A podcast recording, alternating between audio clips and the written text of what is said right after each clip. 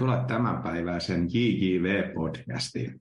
Ja Joukorimen vieraana tänään on Jani Sarajärvi, tohtoriopiskelija ja valmentaja. Yritämme tänään mennä hieman pintaa syvemmälle suomalaiseen futiskulttuuriin ja miten se ilmenee eri tasoilla. Tervetuloa Jani. Kiitos kutsusta podcastiin. Olen entinen jalkapallon pelaaja ja nykyinen jalkapallon valmentaja ja jalkapallon tohtoriopiskelija siinä se tosi lyhykäisyydessä on, mutta ehkä jos enemmän avaa, niin tosiaan nyt valmentanut viimeiset kymmenen vuotta kakkosdivarista aloitin päävalmentajana FC Ypaassa, sitten ollut kakkoskoutsina Vepsussa ja HJKssa ja Independiente del Vallessa Ecuadorissa ja nyt on sitten Kampian maajoukkojen valmennustiimissä. Ja samalla on viime vuodet sitten opiskellut jalkapalloa ja jalkapallotaitoa ja Ää, tämä tyyppi, no joo, siis jalkapalloa Lissabonin yliopistossa, teen siellä väitöskirjaa jalkapallosta. Ja olen myös Progressao, Progressao podcastin hosti yhdessä J.P. Savolaisen kanssa, joka on varmasti JJVRYn ihmisille hyvin tuttu henkilö. Eli me tehdään JPn kanssa Progressao-kirjaa ja podcastia myös. Kyllä, te molemmat olettekin jäseniä, että siinä mielessä ilo aina jäsenien kanssa keskustella. Kyllä. Mutta ennen kuin mennään suomalaisen jalkapallokulttuuriin, niin mikä, mikä niin kuin suussa jalkapallossa ja niin kuin, mikä siinä viehättää? Mikä on saanut, niin kuin, miksi on saanut sut koukkuun? Mm, tuo on hyvä kysymys. Olen paljon sitä miettinyt ja muistan lapsuudesta semmoisen hetken, kun tässä nytkin, missä kotona on Koillismaalla, niin tuota, meillä oli vanha navetta tuossa pihalla ja muista semmoisen hetken, kun potki semmoista vanhaa räsystä palloa, jossa oli sini, sinistä väriä ja valkoista väriä, niin siihen navetan seinään. Ja en tietysti oikein pysty kunnolla ymmärtämään, että mi, miksi, miksi sitä, siitä niin kovasti tykkäsin, mutta silloin jo tykkäsin hyvin pienenä poikana siitä jalkapallon potkimisesta, jalkapallon pelaamisesta, ja se on vaan sitten elämän aikana joistakin syistä niin syventynyt ja syventynyt, ja ei siitä, en ole päässyt siitä millään irti. Et siitä on jotenkin tullut niin kuin hyvin syvällinen tapa omaa olemista. Joo, se on itse jännä myöskin, että mä muistan ehkä itse olin tosiaan myös aloitin suhtkot aikaisessa vaiheessa pelaamisen, mutta 1978 MM-kisat oli semmoinen, sellainen itselle semmoinen ehkä käänteen tekevä, millä se viehätti ja myöskin semmoinen myöskin tunteet sai kuohumaan. Olin Brasilia-fani jo silloin ja, ja sitten tota, Perun ja Argentiina ja sitten Brasilian niin tämmöinen kamppailu sitten niistä viimeisistä sijoista, tai Brasilia-Argentiinan kamppailu sitten siitä, ja niin se sai tunteet kuohumaan, kun yhtäkkiä Argentiina sitten voittikin Perun aika melkoisella rökäälle voitolla ja tota, sitten jälkeenpäin. Ja siitä tietysti lueskelinkin tätä historiaa, että siellähän oli pientä ehkä korrupto, korruptiotakin takana, että, mm. mutta tämä oli muistan silloin, kun pienenä poikana niin tosi jotenkin tunteja oli niin, niin että tämä on väärin ja. Miten tämä voi olla, mutta se on jännä tämä, miten pallo, pallo niin kuin, aika yksinkertainen kuitenkin asia, niin voi olla mm. niin kiinnostava ja niin monimuotoinen. Kyllä. Ehkä Mut... sitä kun välillä kun on miettinyt, että, kun, että haluaisi jollakin tavalla selittää sen, että miksi rakastaa tätä lajia niin paljon, mutta en mä nyt tiedä. Mä oon ehkä alkanut jo vähän antaa, an, niin kuin luovuttaa niiden selityksien kanssa, että annan vaan sen tunteen olla ja ilman selityksiä. Joo, ja se on ehkä, ehkä joskus hyväkin, että ei aina, aina yritä syitä ja seurauksia löytää niin kuin asioihin, mihin välttämättä niitä ei ole, tai ei ole ainakaan yksinkertaisia niin kuin vastauksia antaa, niin siinä mielessä samoin mm. itse, että mun mielestä se on vaan äärettömän monipuolinen ja monimutkainen ja, ja kuitenkin loppujen lopuksi myös yksinkertainen asia. Mm. Kyllä. Mutta tota, vielä ennen kuin hieman mennään tuohon suomalaiseen jalkapallokulttuuriin miten itse koet ja näet sen, niin tota, teidän podcasti on erittäin suosittu. JPn kanssa sitä pidätte ja, ja yli 60 jaksoa tullut ulos, niin mitä, mitä tota, se on sulle opettanut? Joo, eli se syy, miksi JPn kanssa podcasti laitettiin aikanaan pystyyn, niin oli alun perin tuo Progressao-kirja, joka on meillä työstössä tässä, ja Progressao, kuinka olemme ymmärtäneet jalkapallon väärin. Niin ehkä se liittyy siihen, että jotenkin halutaan ymmärtää sitä jalkapalloa ja avata hieman myös ajatuksia jalkapallosta ja siitä, siitä, että miten me muun muassa on ymmärretty jalkapalloa ja jalkapallot väärin ja pyritään tarjoamaan sitten uudenlainen näkökulma siihen peliin ja taitoon. Ja sitten ajateltiin, että tämä podcast voisi olla hyvä lisä sille kirjalle, koska siinä pääsee sitten sanallistamaan niitä asioita, ihmiset pääsee kuuntelemaan myös, että myöhemmin sitten, kun toivottavasti kirja mahdollisimman nopeasti, meillä ei ole siis kustannussopimusta vielä, mutta tuota, kunhan se tulee, niin kunhan se kirja tulee ulos, niin pääsee ihmiset siitä lukemaan, mutta mut myös pystyy kuuntelemaan sitten, että jotkuhan tykkää kuunnella, kuunnella mieluummin kuin lukea, niin siinä on sitten kaksi eri mahdollisuutta, että voi lukea tai kuunnella näitä asioita. Joo, se on just näin, että niin kuin, ehkä tämä on monipuolistunut tämä, ja tämän niin sanottujen radio-ohjelmien tai ääni, niin se, se on kasvanut yhä enemmän niin kuin, ja sen merkitys, että aina ei ole ehkä se luettu ja kirjoitettu sana, vaan se myöskin, että ihmiset liikkuu paljon ja ne haluaa myöskin sitten kuunnella, kuunnella näitä asioita. Mutta mm. tota, mennään nyt vähän jalkapallokulttuuriin meidän päivän, päivän rakkaaseen teemaan, niin mitäs, mitäs on niin kuin, ei suomalainen jalkapallokulttuuri? Miten sä sen niin kuin, kertoisit tai kuvailisit? Mm. No, mä lähtisin vähän kauempaa liikkeelle ja tähän avaamiseen menee hieman aikaa, mutta mä uskon, että se on sen väärti. Ja omatkin ajatukset tästä kulttuurista on muuttunut aika paljon ja muutoksessahan ne on koko ajan meidän ajatukset muutenkin. Niin mä aloittaisin tarinalla. Tässä kun olen asunut Portugalissa Lissabonissa, niin tota, tapasin ehkä vuosi sitten Lissabonissa cross training salilla sen salin omistajan, jonka nimi oli Leonor. Ja hän oli alkuperäiseltä koulutukseltaan antropologi. Siinä sitten kun me juteltiin, niin hän alkoi kertoa minulle ajoistaan Lissabonin eläintarhassa, jossa oli paljon erilaisia eläimiä, mutta muun muassa simpansseja. Ja siihen aikaan, kun hän siellä työskenteli sillä eläintarhassa, niin ne simpanssit eli tämmöisissä harmaissa betonikuutioissa ja ne oli hyvin apaattisia olioita. Ja Leonor sitten kollegoiden kanssa mietti, että miten voitaisiin auttaa näitä simpansseja, että autettaisiin niin kuin pois siitä apaattisuudesta. Ja tulivat siihen lopputulokseen, että muutetaan niiden elinympäristöä. Ja tapahtui silleen, että ne muokkasivat sitä vanhaa harmaata betoniympäristöä semmoiseen luonnollisempaa ja virikkeellisempää ympäristöä, jossa oli puita ja erilaisia värejä ja erilaisia muitakin asioita siellä sisällä. Ja kävi silleen, että, että se ympäristön muutos pelkästään toi esiin paljon uusia puolia niistä simpansseista. Ne alkoi leikkiä, ne alkoi kokeilla, ne alkoi hymyillä, no, yleisesti voida paremmin heti kun se ympäristö muuttui. Eli niiden käytös muuttui kertaheitolla apatiasta eloisuuteen. Ja tässä sitten, t- tässähän siis muutettiin fyysistä ympäristöä. Ja voi kysyä, että miksi mä kerron tämmöisen tarinan, kun puhutaan kulttuurista, niin, niin, niin mä, tai me tykätään JPn kanssa paljon puhua, puhua ympäristöstä tuossa Progressio-kirjassa, ja se on ehkä vähän erityyppinen, kun kulttuuri käsitään todella monella eri tavalla, ja ympäristö myös. Mutta mä haluaisin avata tässä vähän tästä, tätä ympäristötermiä, miten me sitä käsitetään. Ja Tyson Junkaporta on aboriginaali, aboriginaali Australiasta ja on kirjoittanut Santo-kirje, ja siinä hän kuvaa abor, aboriginaalien maailmassa eloa ja vertaa sitä länsimaalaiseen eloon. Ja, ja siinä kirjassa on mielenkiintoinen semmoinen kohta, kun Junkaporta kuvaa kulttuuria. Ja hänen mukaansa heidän alkuperäiskansojen kotikielessä ei ole sanaa kulttuurille. Eli heillä ei ole tämmöistä sanaa kuin kulttuuri.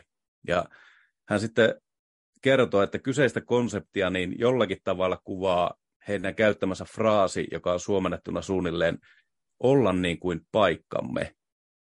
Ja tästä me oikeastaan päästään niin kuin lisää vähän tähän kulttuuriin, että se kulttuuri ei ole vaan jotakin niin kuin ylätasolla olevaa, jotakin abstraktia, vaan se on hyvin ää, tiivis osa koko meidän olemista.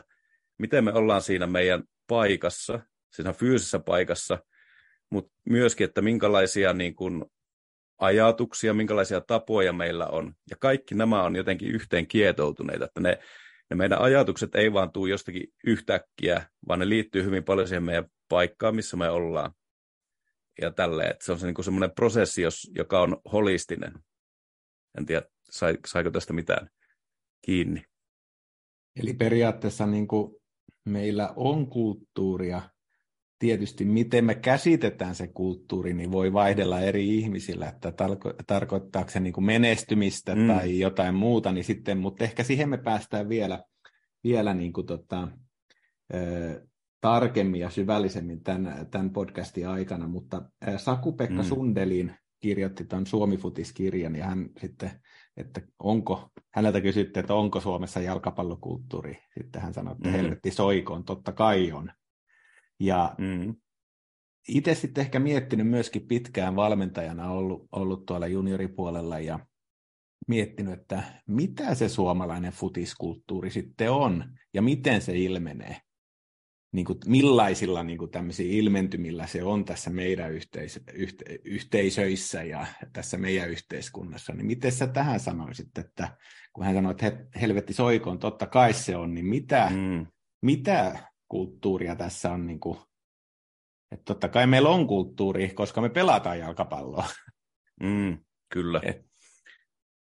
Mä vielä, vielä haluaisin vähän jatkaa tuosta, niin kuin, että mitä se on se kulttuuri ja miten se voidaan eri tavoilla nähdä, niin, niin, niin että et, okei, okay, ympäristö on hyvin tärkeä asia meille, mutta ne ympäristö, ympäristö ei ole vain joku niin kuin tausta siellä meidän kehityksessä, jotenkin erillinen, vaan se on hyvin tiivisti kietoutunut meidän olevaisuuteen, niin siksi myös se historia ja kulttuuri on tiivis osa sitä ympäristöä, ja ne ei ole erillinen tausta sen ja organismin kehityksessä. Niin, ja oikeastaan toinen asia, mitä haluaisin tähän vielä tuoda, niin mikä tietyllä tavalla vähän eri tavalla, eri tavalla voi sitä kanssa kuvata vähän sitä kulttuuria ja ympäristöä, niin atmosfääritermi. Tätä me käsitellään myös meidän kirjassa. Ja sitten niin, että atmosfääri. Ei, ei tälleen niin kuin meteorologisessa mielessä, vaan että kun ympäristö ei ole siis, se ei ole vaan fyysinen ympäristö, vaikka meluinen ja katujärjestelminen, vaan se on jotakin paljon enemmän. että se, on, äm, se on paljon laajempi tämmöinen ilmasto, jossa on niin kuin henkinen ja fyysinen ympäristö, ja tuota, jossa on vaikea erottaa noita koko e, osia toisistaan. Että esimerkiksi ihmiset ja ympäröivä maailma, niin kuin luonto, rakennukset, ilma, niin kaikki yhdistyy muodostaa yhden systeemiin. Et mikä on esimerkiksi rakennusten rooli meidän tunteisiin ja toisinpäin? Et mehän voidaan rakentaa tai purkaa asioita, että voidaan maalata niitä, ja joku, joku rakennus voi synnyttää vaikka kaihon tunteen meissä. Et meidän koppi, vaikka kun me maalataan meidän seuran koppi tässä nyt, seuran värei, aiemmin harmaa valkea koppi, niin oli niillä simpansseilla, niin miltä se tuntuu astua sisään siihen seuran värimaailman mukaiseen koppiin. Niin se on sitä fyysistä ympäristöä, mutta siihen atmosfääriin sitten vaikuttaa niin kaikki ne ihmiset, jotka toimii siellä, ajatukset, tunteet, sää, ilmanlaatu, kirkkaus, pimeys, pohjoisessa on pimiä etelämässä on kirkasta, koko se luonto, rakennukset ja kaikki, mitä siinä ympärillä on. Et kun vaikka termiitit, esimerkkinä tämmöistä niin termiitit, kun ne ää, rakentaa sitä termiittien, onko se pesää vai, no pesää ehkä, niin, niin ympäristötekijät vaikuttaa tosi paljon siihen, minkälainen sitä heidän, ei kun keko, minkälainen sitä keosta tulee, että miten lämpö, lämpövirta ja kaasut vaihtuu, niin kaikki nämä vaikuttaa siihen termi, termiittien rakennuskäyttäytymiseen. Ja se rakennelmia geometria muuttuu siitä, ja se muutos toisaalta vaikuttaa sitten niihin ympäristötekijöihin, eli miten se virtaa se kaasu sieltä.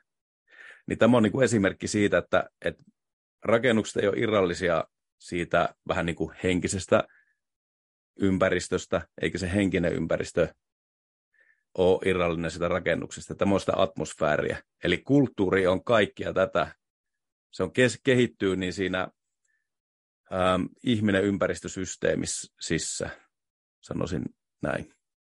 Tota, mä vähän tuossa ehkä otan, otan vielä tähän ja äh, vähän ehkä kysyn tarkemmin tota, että tähän kulttuuriin, niin millainen niin kuin merkitys jalkapallolla on Suomen niin kuin tässä kokonais- tai yhteiskunnassa.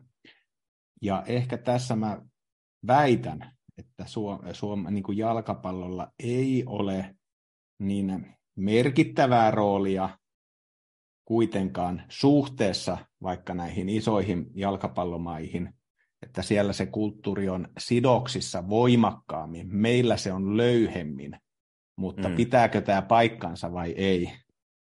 Mitä mieltä Joo. sä oot? No sen verran, mitä on maailmaa tässä nähnyt, niin pitää täsmälleen paikkansa. Met Portugaliin, met kahvilla aamulla, otat sen pienen kahvi siinä, näet, että siinä on monta eri lehteä siinä tiskillä. Jotkut niistä on täysin jalkapallolehtiä, niissä on ihan vähän futsaalia ja sitten pikkusen koripalloa, jotakin yleisurheilua ja muuta. Ne on 90 prosenttia jalkapalloa ja sitten on joku niin kuin vähän niin kuin yleislehti, päivä, päivälehti, niin siitäkin on yksi kolmasosa ainakin jalkapalloa.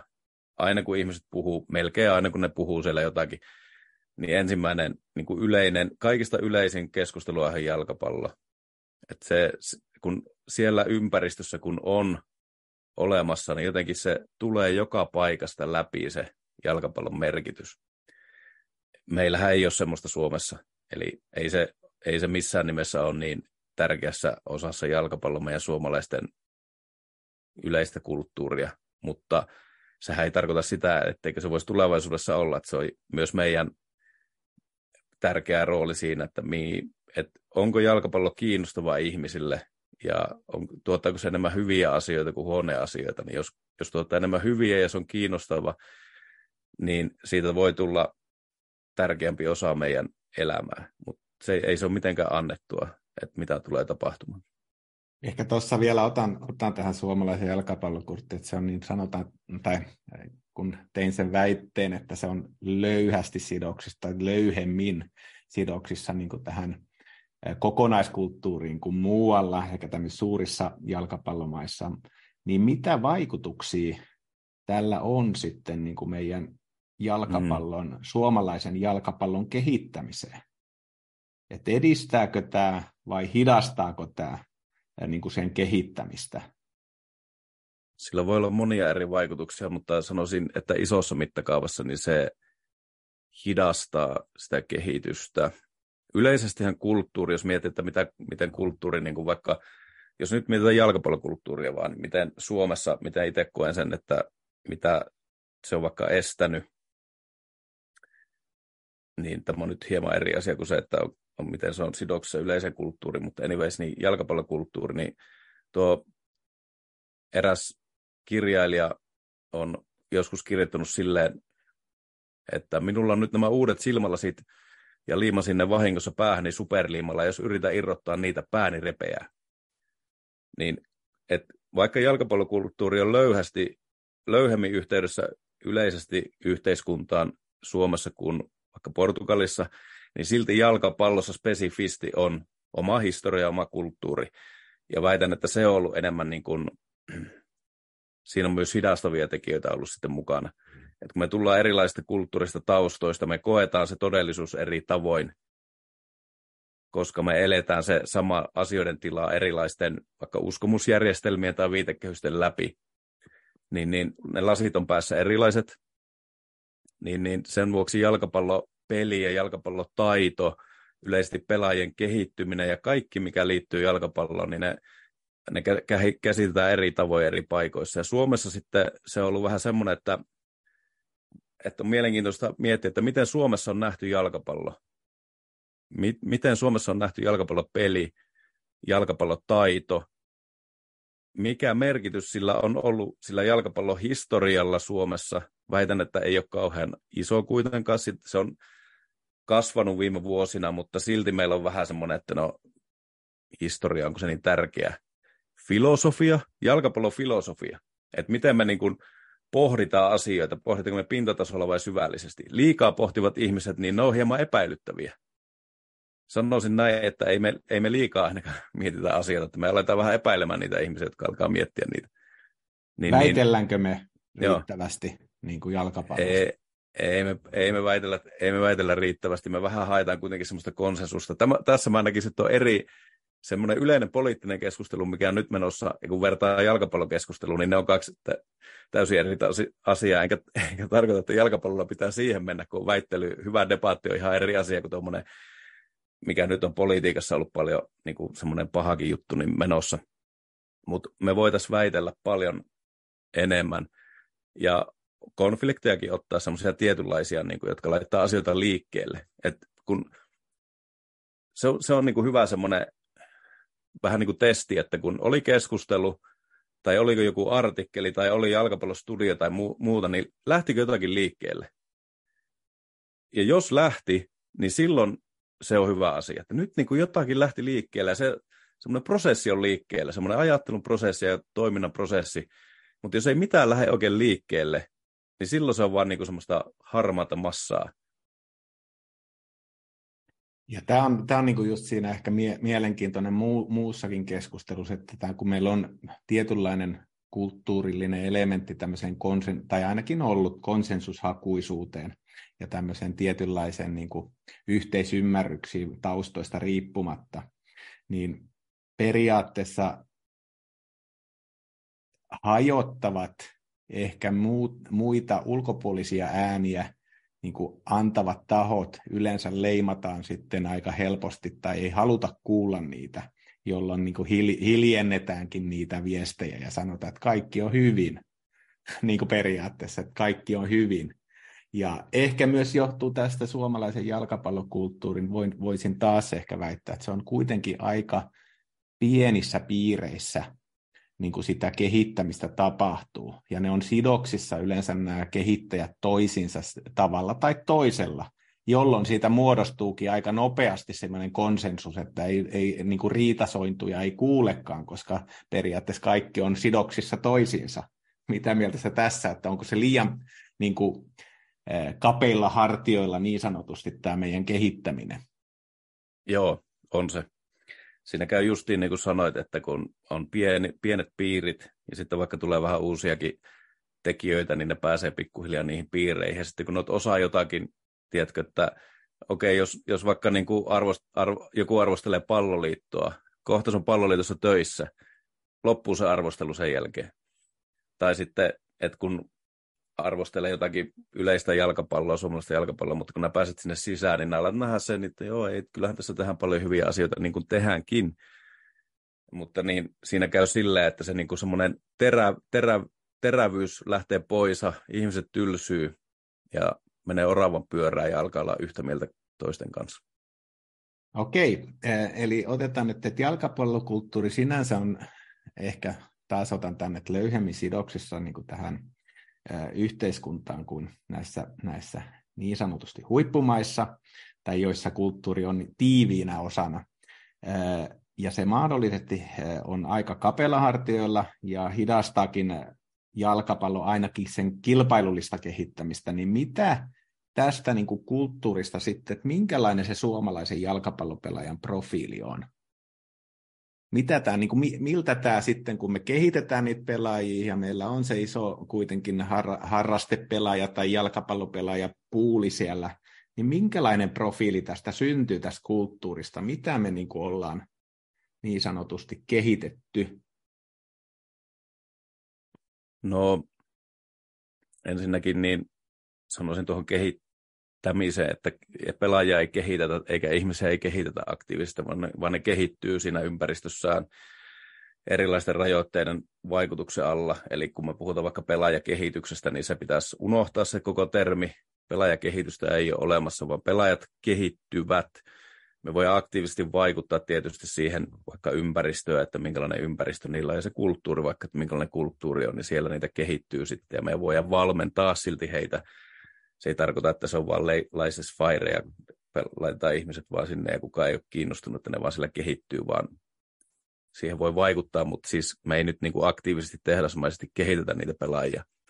Mutta okei, suomalaisen jalkapallopelaajan profiili, niin sanoisin, että on hieman muutoksessa yleisesti semmoiset niin kuin viime vuosikymmenen kymmenet taaksepäin ja vuosikymmen ehkä, niin se on ollut enemmän geneeristä semmoista vähän niin kuin, meillä on jaksokin siitä, geneerinen pakottaminen tuolla progressaus, että voi sieltä kuuntelemassa lisää, mutta niin se on siis tämmöistä vähän pakottavaa, ei jatkuvaa pelaamista, että ei ole ihan niin kuin täysillä, täysin ymmärrä, mitä siinä pelissä tapahtuu, semmoinen jak- jaksottainen osit, ositteleva pelaaja. Ja tuota, sitten toisaalta, että suomalaisia pelaajia, niin kun miettii vaikka ominaisuuksia, niin suomalaisia pelaajia ei ole yleensä tunnistanut oikein mistään.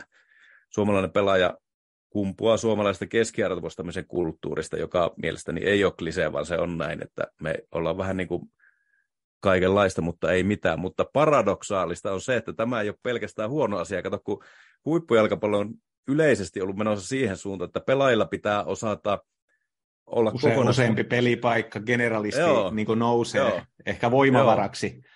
Joo, joo, joo tämmöinen justiin, niin tiedätkö, että, että siinä se on, ollut, se, on ollut, se on ollut tietyllä tavalla huono asia, mutta tietyllä tavalla se on hyvä asia, siitä voi tulla myös vahvuus, että jos olet semmoinen generalisti ja olet hyvä niin kuin, tai me puhutaan vaikka taidosta JPn kanssa paljon, että no taitava pelaaja, niin taitavuus on sitä, että nämä pystyt laadukkaisiin pelitekoihin pelin eri tilanteissa, niin, niin että semmoisia ne huippupelaajat nykyään on, niin ne on niin tosi tämmöisiä sulavia siinä pelin virrassa. Ja suomalaisethan vois, me voimme voi kyllä kehittyä siihen suuntaan, että mutta joo. Mutta niin ota, yleisesti, ota vähän, joo. vähän vielä tuohon, äh, ota, otan, tartun tuohon sun, että generalisti tai äh, yleismies tai yleisnainen tai yleishenkilö mm. Jantunen, äh, mm. ollaan niin kuin, että joka paikka höylä. Mä väitän, että ei olla niin kuin sillä hyvällä tasolla. Ei me ollakaan vielä, niin, joo. Siis tavallaan siis niin mä... me ollaan generalisteja, mutta tavallaan me ollaan keskiarvoisesti niin kuin koht... ei olla niin kuin huipputason generalisteja. Juuri näin, juuri näin. Joo, mä en, mä en tarkoittanut, mä ilmaisin itseäni huonosti, niin me ei vielä olla niin kuin huipputasolla generalisteja, mutta se voi olla semmoinen asia, jo, jo, joksi me voidaan kehittyä, että periaatteessa tästä meidän kulttuurista niin voisi tullakin semmoisia pelaajia. Et tällä hetkellä, hetkellä me ollaan vähän niin kuin justiin yleismies Jantusia, mutta ei niin kuin superhyviä ää, laajalla mittakaavalla. Onhan meillä hyviä pelaajia totta kai, mutta jos ajattelee niin kuin semmoista laajempaa joukkoa pelaajia, niin ei voi sanoa, että meillä olisi kauhean paljon niitä. Joo, eli tämä tavallaan niin kuin jos jotain erityisominaisuuksia, mistä tunnistaa, niin ehkä sanoit, että ei oikein suomalaista jalkapallo pelaajaa tunnista, tunnista. että sitten yksilö voi nousta siellä ja yksilö olla taitava, vaikka Oliver Antman tai tällainen, erittäin, mutta sinänsä se ei ole niin kuin suomalaisen kulttuurin, jalkapallokulttuurin tuotos, että hei, tässä näkyy, tämä on selkeästi suomalainen pelaaja, ja se ehkä mm. tässä itseäni on, on mietityttänyt tietysti, kun katsotaan näitä huippujalkapalloja ja meillä on kaikki kanavat käytettävissä ja kaikki ää, muut mediavälineet ja sosiaaliset mediat, niin tämä jotenkin tosiaan, että me ei olla oikeastaan keskitytty, että me ollaan tässäkin semmoinen konsensushakuinen, että mm. pelattu jalkapalloa, mutta tavallaan me ei olla oikeastaan tiedetä, että mitä peliä me pelataan, jotta me, niin kuin meidän pelaajat kehittyvät – sinne, mihin mm. tämä peli kehittyy. Tämä on ehkä itsellä tällainen, että aika, aika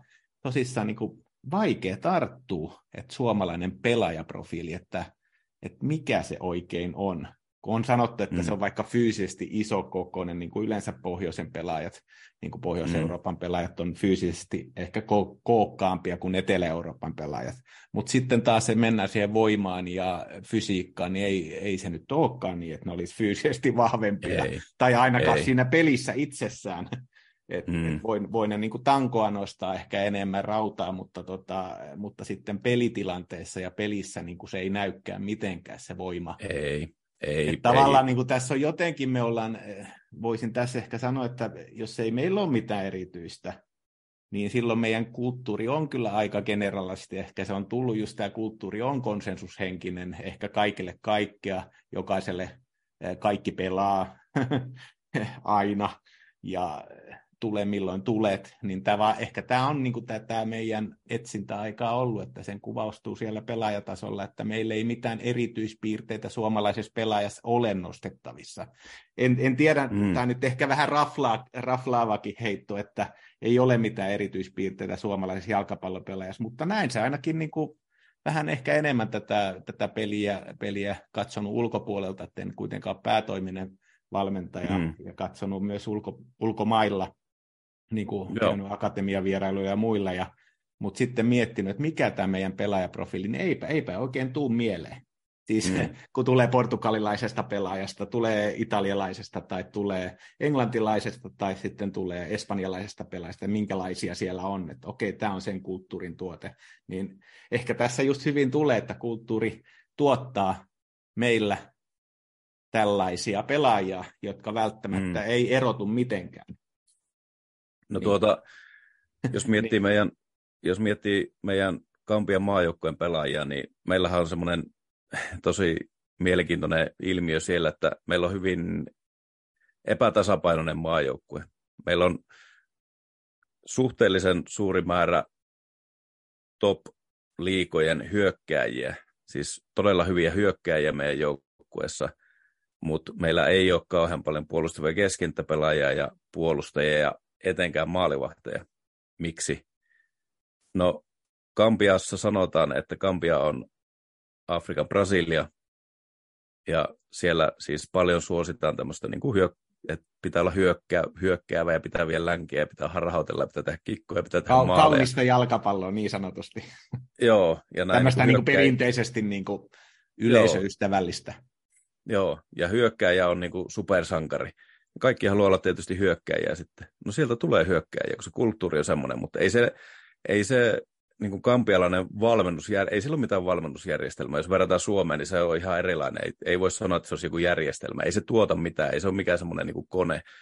Se, ei se valmennuksen taso ole kauhean korkea. Ei siellä ole kenttiä kunnollisia, ei siellä ole oikein mitään, mutta sieltä tulee hyviä hyökkäjiä.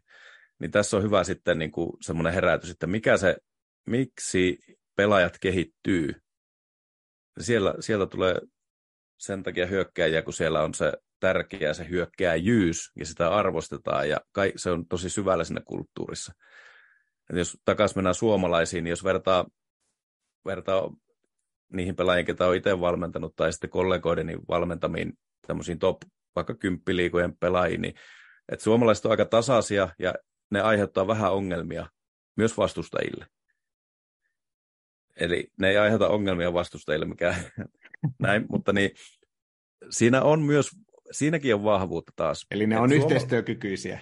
Joo, suomalaiset on yhteistyökykyisiä yleisesti, ja mä sanoisin tälle, että kun me mietitään, tuota, että pitääkö olla joku erikois, että onko suomalaisilla joku juttu, niin, niin sen, se ei ole pakko olla semmoinen perinteinen juttu, että nyt suomalaiset on nopeita tai suomalaiset on parhaita harhauttelemaan, suomalaiset on fyysempiä, vaan suomalaiset on hyviä pelaamaan jalkapalloa. Ja jalkapallohan on yhteistyön peli. Ja sitten jos miettii sitä taitoa silleen, että ei vanhalla tavalla taitoa, niin kuin että mä teen pallon kanssa miljonääri harhautusta, vaan että mä osaan tehdä hyviä pelitekoja. Ja peliteot on semmoisia, että mä pelaan niin kuin aina muiden kanssa, joko ilman palloa tai pallon kanssa. Niin suomalaiset voi tässä, näissä asioissa niin kuin tulla tosi hyväksi. Periaatteessa me voidaan olla taita, tosi taitavia pelaajia ja tosi taitavia valmentajia myös, kun me vähän niin kuin hoksataan se juttu, että mikä se on.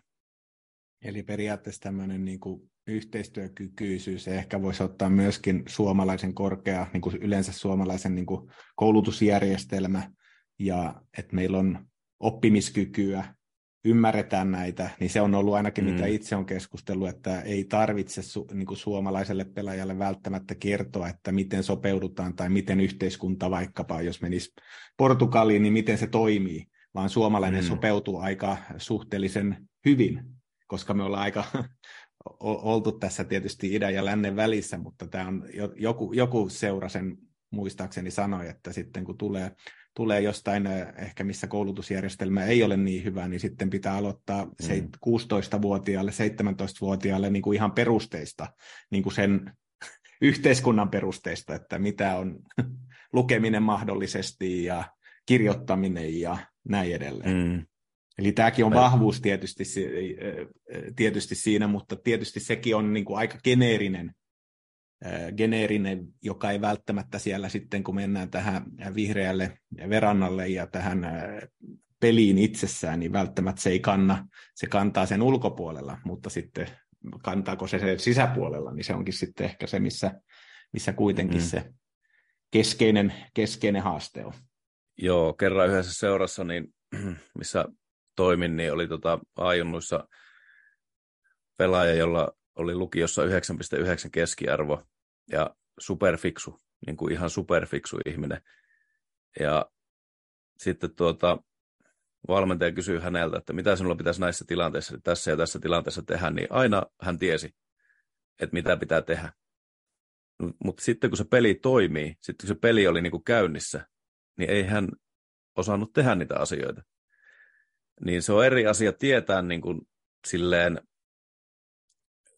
tietää jostakin jotakin. Ja teoriassa. Tai sitten, niin, kun tietää siinä tilanteessa tai ta- olla taitava siinä tilanteessa. Eli, mutta sitäkin voi oppia, että jos, jos ihan lapsesta asti niin kun oppii oppimaan jalkapalloa siellä jalkapallokentällä, niin sitä, tuota, että sekin on semmoinen kyky, jota, jota pystyy oppimaan, niin jos me sitä ruokitaan, niin meistä tulee sitten hyviä jalkapallooppijoita myös sen lisäksi, että me ollaan vaikka hyviä akateemisesti. Tota, mä otan vähän tässä, tässä niin tuosta asiasta niin ehkä tämmöisen intuitiivisen niin pelaamisen, niin puuttuuko meiltä niin sitä niin äh, sen meidän futiskulttuurissa, tukeeko se tällaista intuitiivista pelaamista, jossa niin kuin tavallaan ne tekevät päätöksiä, uskaltavat rohkeasti tehdä virheitä, kokeilla ja niin sanotusti äh, out of the box. Eli sille, koska joskus, on tullut, että meillä on hyvin, hyvin niin kuin säännelty se, eli tässä on ne rajat, tässä teet tätä, tee näin, ja tehdään aika paljon, kerrotaan mitä tehdä, mutta sitten se niin kuin, tavallaan kun kerrotaan liikaa, niin silloin se luovuus ja myöskin sen yksilön kyky tehdä niitä ratkaisuja heikkenee niin tavallaan ehkä tässä, että minkälainen kulttuuri sun mielestä tässä, että onko meillä, tuetaanko me tämmöistä niin kuin intuitiivista yksilön päätöksentekoa. Ehkä itse sanoisin, että kyllä, tuetaan jonkun verran, mutta niin kuin kulttuurina ehkä me tykätään enemmän niin kuin rakenteista ja säännöistä kuin, niin kuin tämmöisestä luovuudesta kentällä. En tiedä, hmm. saitko, saitko kiinni, Joo. mutta tavallaan ehkä tuohon, kun pelitila, ehkä tämä vielä, vielä niin kuin yritän laittaa vähän niin kuin, konkreettisemmin, niin pelitilanne on nopeita ja ne tulevat niin kuin sieltä niin sanotusti selkärangasta ja silloin ei tiedä mikä ne päätöksenteko, miten, vaan se yhdistyy sieltä ja silloin pitää niin kuin hakea ja miettiä, että mi- milloin ottaa riskejä ja milloin ei. Meidän kulttuuri ei ole ollut niin kuin riskinottokulttuuria, vaan me ollaan monessa tapauksessa ollut tämmöisiä, niin kuin, ei vain jalkapallossa, vaan muuallakin tämmöisiä riskin välttäjiä. Niin onko, onko tämä, pitääkö tämä yhtään paikkaansa sun mielestä? Tuota, mist, tässä on aika monta, monta asiaa, mistä pystyisi lähteä lähestymään tätä, ja en ehkä uskalla ihan sanoa jotakin, että se on joko näin tai noin, se voi olla monta asiaa, mutta sitten niin tuosta kulttuurista kun puhuit, niin Suomi on vanhan Ruotsin valtakunnan ja sitten tuota, nyt rapautuvan, tai no saa nähdä miten käy, niin Venäjän valtakunnan siinä välissä. Ja niin kuin sanot, niin ehkä meillä ei ole kannattanut liikaa ottaa riskejä, vaan meillä pitää yrittää siinä vuosisatoja ajaa ja ehkä tuhansia ajan niin kuin löytää ne keinot pärjätä tässä, että me ollaan nykyään niin kuin oma kansakunta ja oma valtio, niin voihan, se, voihan sillä olla jotakin merkitystä tähän asiaan myös sitten jalkapallokentällä. Mutta jos miettii tuota luovuutta, tai niin kuin luovuus ja sitten tämmöinen niin kuin vähän ei-luovuus, niin ehkä meillä valmennuksessa jonkun verran olemassa. Mä en osaa sanoa niin kuin, kuin laajasti, kun Suomessa on kuitenkin yli 900 seuraa, niin, mutta jonkun verran näen sitä, että me tykätään kyllä struktuurista, on itsekin siitä tykännyt, ja järjestyksestä ja tämmöisestä näin. Mutta tuota, siinä on myös toinen elementti siinä koko jutussa, niin se on taas tämä taito, eli miten me ymmärretään se taito. Ja ehkä me myöhemmin mennään tuohon ekologisen dynamiikkaan sitten enemmän, mutta kun ekologisessa dynamiikassa, niin se taito on muun muassa sitä, että ihminen oppii paremmin ymmärtämään, että mitä ympärillä tapahtuu. Hän oppii herkemmin esimerkiksi näkemään, mitä siinä ympärillä tapahtuu, ja sopeuttamaan omaa toimintansa siihen ympäristöön. Niin, niin että kun jos, jos me ei ole reenattu, jos peli on tietynlaista, jos me ei ole reenattu ihan sillä tavalla, mitä se peli on, niin siinä pelissä sitten se pelaaja ei välttämättä ymmärrä, että mitä siinä tapahtuu, ja alkaa niin kuin pakottaa jotakin juttuja, ja vähän siitä tulee sitä geneerisyyttä. Niin, niin se voi liittyä myös tuohonkin, että me ei ole ihan täysin ymmärretty, mitä taito on, ja pystytty auttamaan meidän pelaajia niin kuin oppimaan niitä taitoja. Että se luovuus on vähän semmoinen, se on hyvin abstrakti termi. Se, Joo, kyllä. Just siitä näin. on tosi monta eri määritelmää. Että mä itse tykkään tuosta taidosta silleen, että ymmärtää missä on ja pystyy niin kuin sopeutumaan siihen. Eli tavallaan niin kuin meillä vähän tämä tekninen osaaminen ja taito niin kuin on, että me voidaan teknisesti osata, mutta sitten se ei ole mennyt, se ei ole muodostunut taidoksi. Joo, se on ero tosiaan siinä tekniikassa ja taidossa. Tek- meillä on paljon teknisiä ö, pelaajia, ihan siis jopa maajoukkueessa niin kuin voi löytyä sellaisia, jotka on tosi teknisiä, mutta sitten kun ne menee pelaamaan peliä, niin ne ei välttämättä ole niin sulavia kaikissa tilanteissa. Sen huomaa sitten siinä, kun katsoo sitä, että sopiiko tuo pelaaja tuohon joukkoon vai ei. Niin se on sitä taitoa, että yleensä taitavat pelaajat, ne sopii hyvin siihen joukkoon. Kyllä. Mennään tota vähän tuohon kilpailuun, ja meidän, se tulee myöskin tähän ehkä tästä kumpua tästä kulttuurista ja ö, niin kuin suomalaisesta kulttuurista, niin mitä sä näet kilpailun ja sen merkityksen jalkapallossa? Mm. Ja miten se niin kuin ilmenee sitten suomalaisessa kulttuurissa, että onko se kilpailu niin, kuin niin raadollista kuin se maailmalla on, vai olla, yritetäänkö me siinäkin löytää semmoinen niin kuin hyvä, kiva keskitie, jolla kaikilla on kuitenkin mukavaa, vaikka kilpailua on? No tuota, Joni Ruuskanen palloliitosta ja aamajoukkoista oli meidän vierana Progressa-osa diskussa jossa meillä on aina vieras kuukausittain, niin, niin Joni puhui myös kilpailullisuudesta, ja siinä hän mainitsi muun muassa tämmöistä vä, vähän niin kuin vääränlaisesta kilpailullisuudesta, ja otti esimerk, esimerkkinä tämmöisen niin kuin vaikka pitkien matkojen kulkemisen, että vanhempi saattaa viedä lapsensa niin kuin kauemmas johonkin harjoituksiin, kun haluaa sinne, niin kuin, että se pääsee parempaan ympäristöön ja muuta, vaikka lähellä olisi oma seura. Niin, niin mulla jotenkin siitä nousi semmoinen ajatus, että mä koen, että saattaa olla niin, että kilpailullisuuskäsite, niin se ymmärretään aika lailla eri tavoin Suomessa.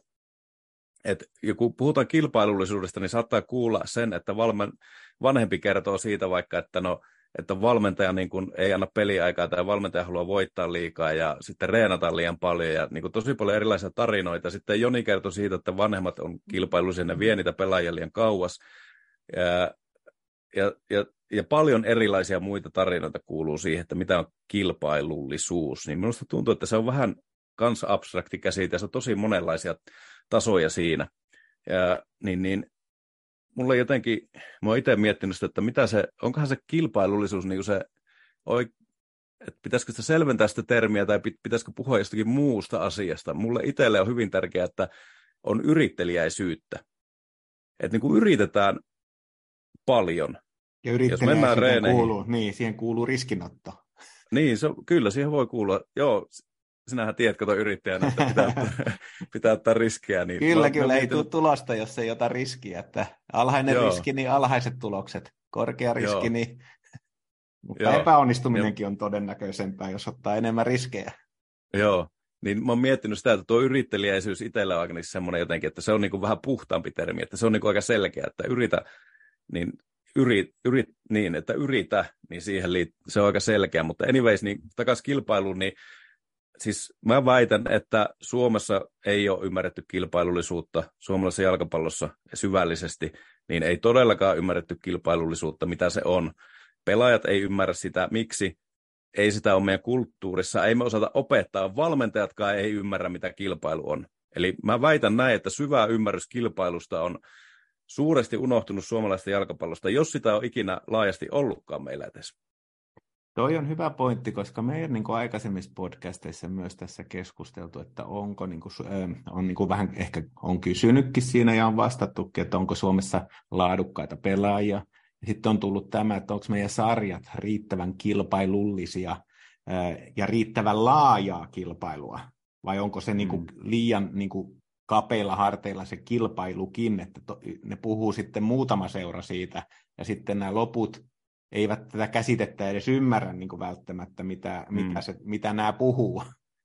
Joo. Tätä, tämä ehkä tulee tässä, ja mun mielestä kuitenkin kilpailu ja koko lajin kilpailullisuus on, on niin kuin merkittävä, että ymmärretäänkö me sitä, ja mitä se kilpailu tässä, me, tämä menestyminen ehkä voisi olla myöskin, että mitä tämä menestyminen sitten tässä sanotaanko laajasti kilpailussa urheilulajissa tarkoittaa, niin mun mm. mielestä mä oon kyllä samaa mieltä sun kanssa täsmälle, että tota, me ei ymmärretä, ö, ymmärretä, mitä on jalkapallossa se kilpailu.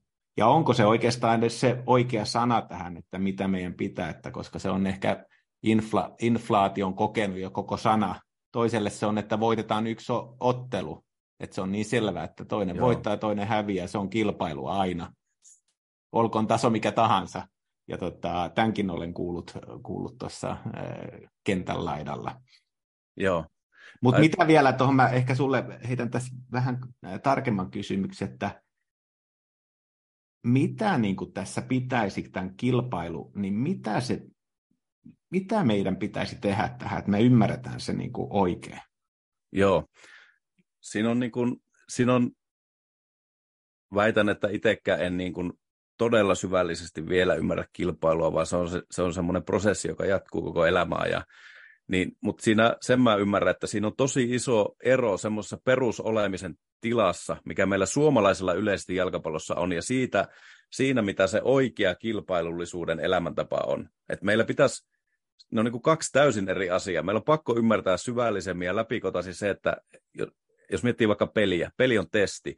Elämässä tulee testejä, erilaisia. Jalkapallossa tulee peli, tulee harjoitus, tulee kaikenlaista, niin niitä tulee niitä testejä. Testien tulos ei määrity sen testipäivän tekojen pohjalta, vaan siitä, miten eletään elämää. Teoista vaikka päivä, viikko, kuukausi, vuodet ennen testiä miten, miten urheilija elää elämää, miten valmentaja elää elämää. Ja sitten kun se testipäivä koittaa, niin sitten nämä voit rukoilla, nämä voit toivoa, nämä voit tehdä mielikuvaharjoittelulla, ei mitään merkitystä. Niin se on se koko elämän tapa, joka punnitaan siinä pelipäivänä. Että sinut niin kuin mitataan, sinut laitetaan vaaleja ja sinut mitataan. Sitä on urheilu. Eli se on jotakin tosi syvällistä. Se on tiukkaa filosofiaa, mitä on urheilu, mitä on jalkapallo, mitä elämä on. Ja, mutta se ei ole pelkkää filosofiaa, vaan se on toiminta. Eli se on hyvin niin kuin kaksi, e, jota ajatellaan monesti Joo. eri jutuiksi, niin ne on hyvin lähellä toisia. Filosofia on toiminta ja toiminta on filosofia.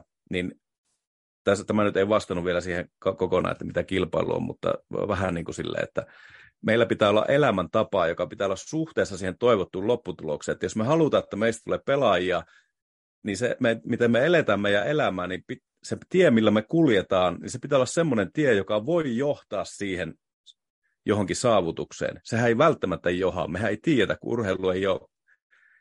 Siis pieni osa vaan pääsee huipulle, mutta se on se tie. Mä valitsen, että mä nyt lähden tälle tielle, mä kuljen tätä tietä, niin me ei niin kuin lähetä sille tielle. Me ei tajuta, mikä se tie on, vaan me halutaan kulkea sivussa, me halutaan sieventää, me halutaan ottaa löysästi, me halutaan vaan niin kuin keskivertoa. Toi, toi on niin kuin oikeastaan mitä oli myös pelaajayhdistyksen tässä touko-kesäkuussa niin kuin yhteyksissä ja keskustelin siinä ja ehkä tästä niin kuin jalkapalloilijan ammatista tai huippujalkapalloilija tai niin ky- kyllä ehkä se ilmenee meidän kulttuurissa myöskin näin, että meillä ei ole jalkapallo, jalkapalloilija ammattina kovinkaan arvostettu ja se arvostus myös näkyy sitten niin kuin palkkatasona, että meillä on erittäin alhainen niin kuin veikkausliikassakin palkkataso keskimäärin. Ja kyllä se niin kuin tietysti on, että tähän kilpailuun ja muihin, että jos ei meillä ole niin kuin jalkapalloilijan ammatti arvostettu, niin eihän se nyt sitten ole mikään ammatti. tähänkin, se on niin harrastus.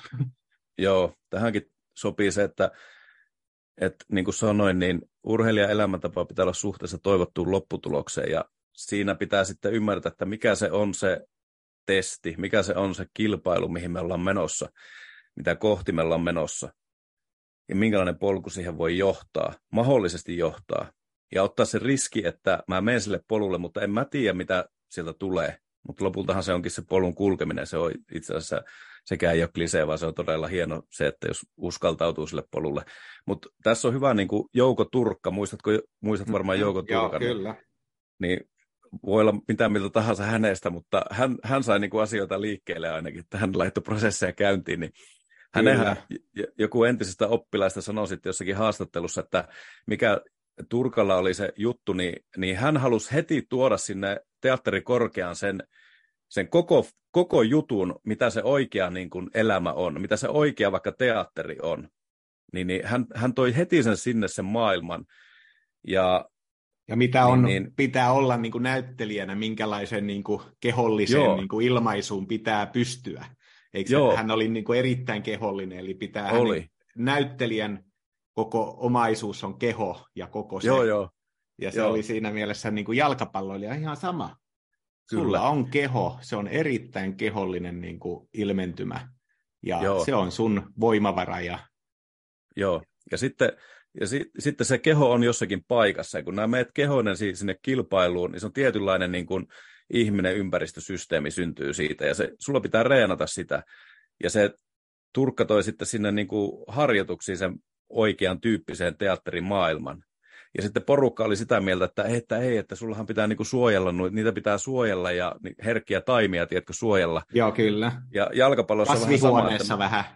Niin, niin jalkapallossa on ihan sama asia. Mä en nyt en mitenkään sanon varalta vielä tämän, kun suomalaisessa kulttuurissa aina pitää tämä tuoda esiin, että mä en tarkoita mitään jotakin tyrannia tai autoritäärisyyttä sinne Joo. pikkulapsia harjoitteluun. En, mutta kun me mietitään, että meillä pitää aina suojella herkkiä taimia, ja sitten kun ne lopulta menee sinne jalkapallon kilpailuun, niin se on karhun palvelus, kun me ei auteta oikeasti niitä lapsia ja nuoria valmistautumaan siihen todellisuuteen, todelliseen elämään, mikä on siinä niitä ottaa.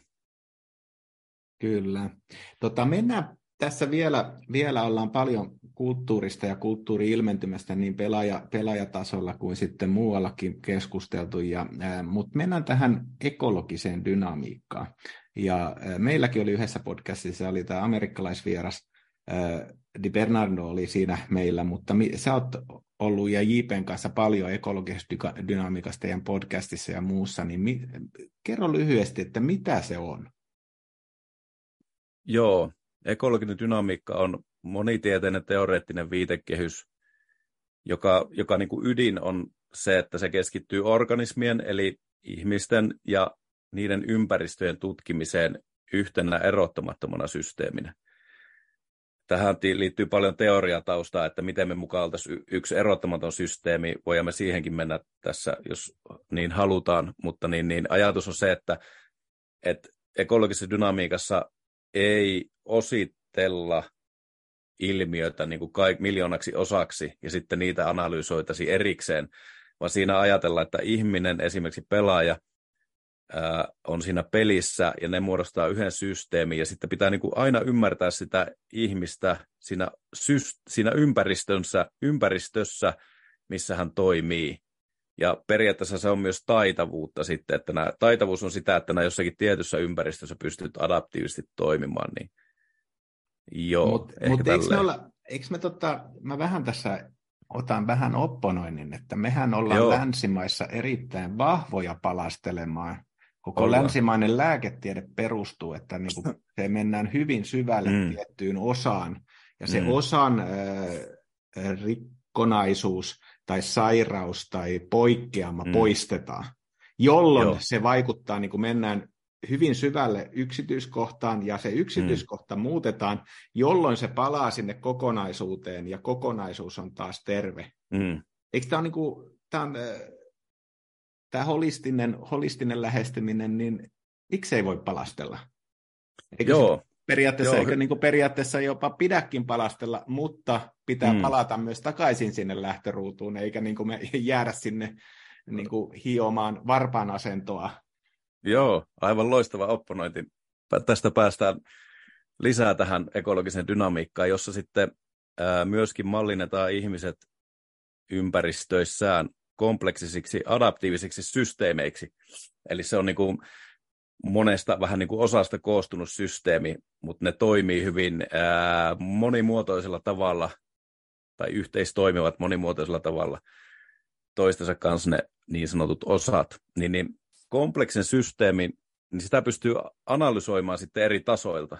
Et jos miettii vaikka pelaajaa pelissä, jalkapallopelissä, Nää voit katsoa semmoista lintuperspektiivistä kauhean ylhäältä, se on niin kuin makrotaso, ja katsoa, miten siellä niin kuin pelaajat liikkuu, vähän niin kuin lintuparvi liitää siellä näin. Mutta nämä voit sitten zoomata alemmas, katsoa joukkueen organisaatiota, vaikka että oh, 4-2-3-1 pelaa näin. Sitten zoomat vielä lisää, katsot puolustuslinjan toimintaa, miten se toimii. Sitten zoomat vielä lisää, katsot sitä mm, yhtä pelaajaa, zoomat vielä lisää yhden pelaajan sisään, katsot vaikka sykettä, vielä lisää, menet johonkin solutasolle, ja näin, niin, niin nämä pystyt niin kuin suu, kompleksista ilmiötä pystyy analysoimaan ihan niin kuin super monelta eri tasolta, mutta se ero on siinä siihen reduktionismiin ja ositteluun, että aina yritetään ymmärtää sitä, että kun se ihminen on osa sitä systeemiä, niin se systeemi vaikuttaa siihen ja se makrotaso vaikuttaa siihen mikroon. Ja myöskin se mikrotaso vaikuttaa siihen makroon. Eli, nyt oikeassa, Eli kaikki liittyy kaikkeen. Joo, kaikki liittyy kaikkeen. Että mä voin vaihtaa sen, mä voin tehdä vaikka joku pieni juttu sille ihmiselle, joku vaikka niin kuin poistaa joku tai joku geenimuutos tehdä vaikka näin, niin se vaikuttaa siihen näin. Mutta sitten toisaalta ympäristö vaikuttaa myös siihen ihmiseen. Se on aina siinä niin kuin, eli tämä länsimainen lääketiede niin kuin helposti menee siihen, että me vaihdetaanpa tuo yksi osa tuosta ja sitten koko, koko niin kuin kone alkaa toimia eri tavalla että se on niin kuin aika suoraviivainen, kun teen tämän, niin tapahtuu tämä, mutta kompleksinen ilmiö on silleen, että kun teen tämän, niin ei tiedä aina, mitä tulee tapahtumaan. Että nyt mä muutin sen jala-asennon, tai okei, okay, mä oon käytetty esimerkkinä JPn kanssa sitä, että, että niin kuin tehdään pelaajista nopeampi. Et siitä tuli nyt, kun me harjoiteltiin puoli vuotta tässä, niin sitä nuoresta pelaajista, niin siitä tuli 30 metrillä niin kuin 0, vaikka Joo, yksi kyllä, sekuntia nopeampi. Kyllä, niin kuin meidän, meidän testit menee. Niin, niin, niin voi käydä... metrin testit ja niin, niin mä ajattelin, että nyt se menee vastusteista ohi, se on laituri, se menee vastusteista ohi. Ei, nyt se kävikin niin, että se tajuaa, että se on nopea, se alkaa haastaa väkisellä geneerisesti joka paikassa sitä vastustajaa, ja se menettelee palloja. Eli ei tapahtunutkaan suoraviivaisesti, tiedätkö, ymmärrätkö, että kun laitettiin inputti, niin ei tule aina sama outputti, kun ihminen ei ole semmoinen, ihminen ei ole niin kuin kone. Niin ehkä tässä on se ero siihen, sen reduktionismin ja holismin välillä yksi eroista. Eli periaatteessa nyt ekologinen dynamiikka on, että kaikki liittyy kaikkeen, eli holistinen näkökulma, ja periaatteessa ei voida liian nopeasti vetää johtopäätöksiä jostain yksittäisestä ilmiöstä siihen kokonaisuuteen. Eli siinä pitää olla varovainen, että joku ilmiö, mm-hmm. niin vaikka ampuu tai epäonnistuu harhautuksessa, niin Joo. siitä vetääkin yhtäkkiä sitten, että tämän tekninen osaaminen on heikkoa, tai otetaanpa tekniikka-treenejä enemmän.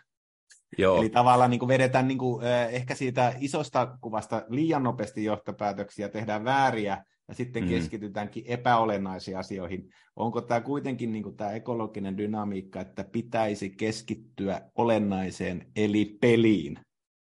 No peliin ja siihen taitavaan toimintaan, että miten se ihminen on siinä ympäristössä. Esimerkkinä nyt käytän, kun meillä meni tämmöinen nuori pelaaja kuin Jankupa Minte siirtyi Newcastleen, josta se lainattiin Feyenoordiin, ja ne pelasi nyt PSVtä vastaan tuossa ennen kauden alkua tämä Supercupi, ja se tuli vaihosta sisään, pelasi jonkun ehkä puoli tuntia, katsoin, sen, katsoin hänen peliä sitten, ja hän on laituri, ja hän on hy- tosi hyvä ohittamaan. Hän on myös semmoinen, että hänellä ei ole kauheasti geneerisiä harhautuksia, vaan hän kuljettaa kohti vastustajaa, ja tuota, sitten niin kuin vaihtelee suuntaa ja väistelee sitä ja menee eri niin kuin puolilta voi mennä ohi, että jos lähti nyt vasemmalla, niin hän menee oikealta ohi, että semmoinen niin kuin, ää, mit, miten itse ajattelen, että ei geneerinen pelaaja, mutta hän oli aiemmin Tanskan liigassa ja nyt siis pelaa lainalla Newcastlesta niin Hollannin liigassa. Ne PSVn puolustajat, niin mä voisin sanoa näin, että ne on varmaan parempia kuin ne puolustajat, ketä Jan, Jankupa on tuota, kohdannut Tanskan liigassa. Ja hän sitten muutaman kerran sai pallon siinä puolen tunnin aikana, lähti haastamaan vastustajaa ja menetti joka kerta pallo. Siis joka kerta menetti pallon.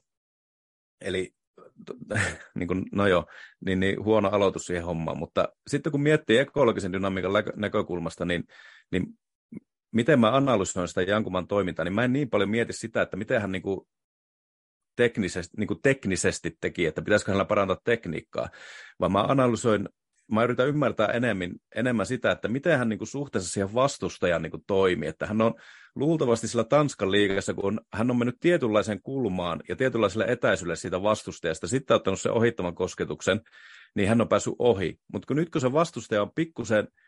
Eli ympäristö on ää, muuttunut. Joo, ymp- justiin näin, ympäristö on muuttunut, niin se ei toimikaan se juttu Jankupalla vielä, mutta kun hän pystyy sitten, hänellä ei tarvi miljoonia teknisiä juttuja ää, oppia, vaan hän kun oppii, tiedätkö, olemaan enemmän niin kuin kala siinä uudenlaisessa vedessä, niin hän pystyy silti niin kuin menemään niistä ohi suht nopeasti, uskoisin. Eli periaatteessa niin kuin ekologinen dynamiikka, että tavallaan sulla on paljon näitä ää, niin sanottua taitoja, tai no, otetaan niin kuin tämän, mikä on sitten niin kuin se taito, on ominaisuuksia, voisi olla pelaaja-ominaisuuksia ja on kyvykkyyksiä, mutta sitten ekologinen dynamiikka keskittyy siihen, että miten niitä hyödynnetään ja miten siitä tulee taito siinä pelissä itsessään ja miten sopeudutaan uusiin tilanteisiin niin, ettei niin kuin tehdä samaa niin sanotusti, toisteta samaa, samaa liikettä, vaikka mm. ympäristö on muuttunut. Eli siinä mielessä tässä niin kuin ehkä tämmöinen sopeutuminen tulee nyt tulee tässä, että miten me saadaan sopeutuvia, taitavia mm. ja sopeutuvia pelaajia, jotka ymmärtää, että hei, tilanne on muuttunut. Ja tietysti Joo. niitä ei pysty niin kuin liian paljon, jos analysoi pelissä, vaan se pitäisi vähän ehkä tämmöinen intuitio mun mielestä vähän, vähän väärinkin ymmärretty, mutta intuitiivisesti ymmärtää, niin kuin, että nyt on, niin kuin pitää muuttaa jotain Joo. Sitten se muutos tapahtuukin nopeasti. Joo, eli se on se, miten, miten opin paremmin ymmärtämään sitä, mitä ympärilläni tapahtuu, näkemään, kuulemaan, tuntemaan kokonaisvaltaisesti ja sopeuttamaan oman toimintani siihen ympäristön tarjoamaan informaatioon. Ja tässä me tullaan, en mä tiedä, halutaanko me mennä vähän kuitenkin teoriaan vai mitä olet mieltä? No, voidaan me vähän mennä. Anna mennä vaan niin kuin pikkusen. Tietysti no, te, a, a, aika kuluu, mutta sehän on suhteellista, sanoi Einstein. Niin. Itse asiassa muuten ekologinen, tämäkin on mielenkiintoinen, tämä nyt lähtee rajusti kohta karkuun, mutta niin siis ekologinen aika, eli ekologinen dynamiikka ajattelee myös ajasta eri tavalla, että ekologinen aika on eri kuin Einsteinin aika, mutta ei nyt lähdetä siihen liikaa.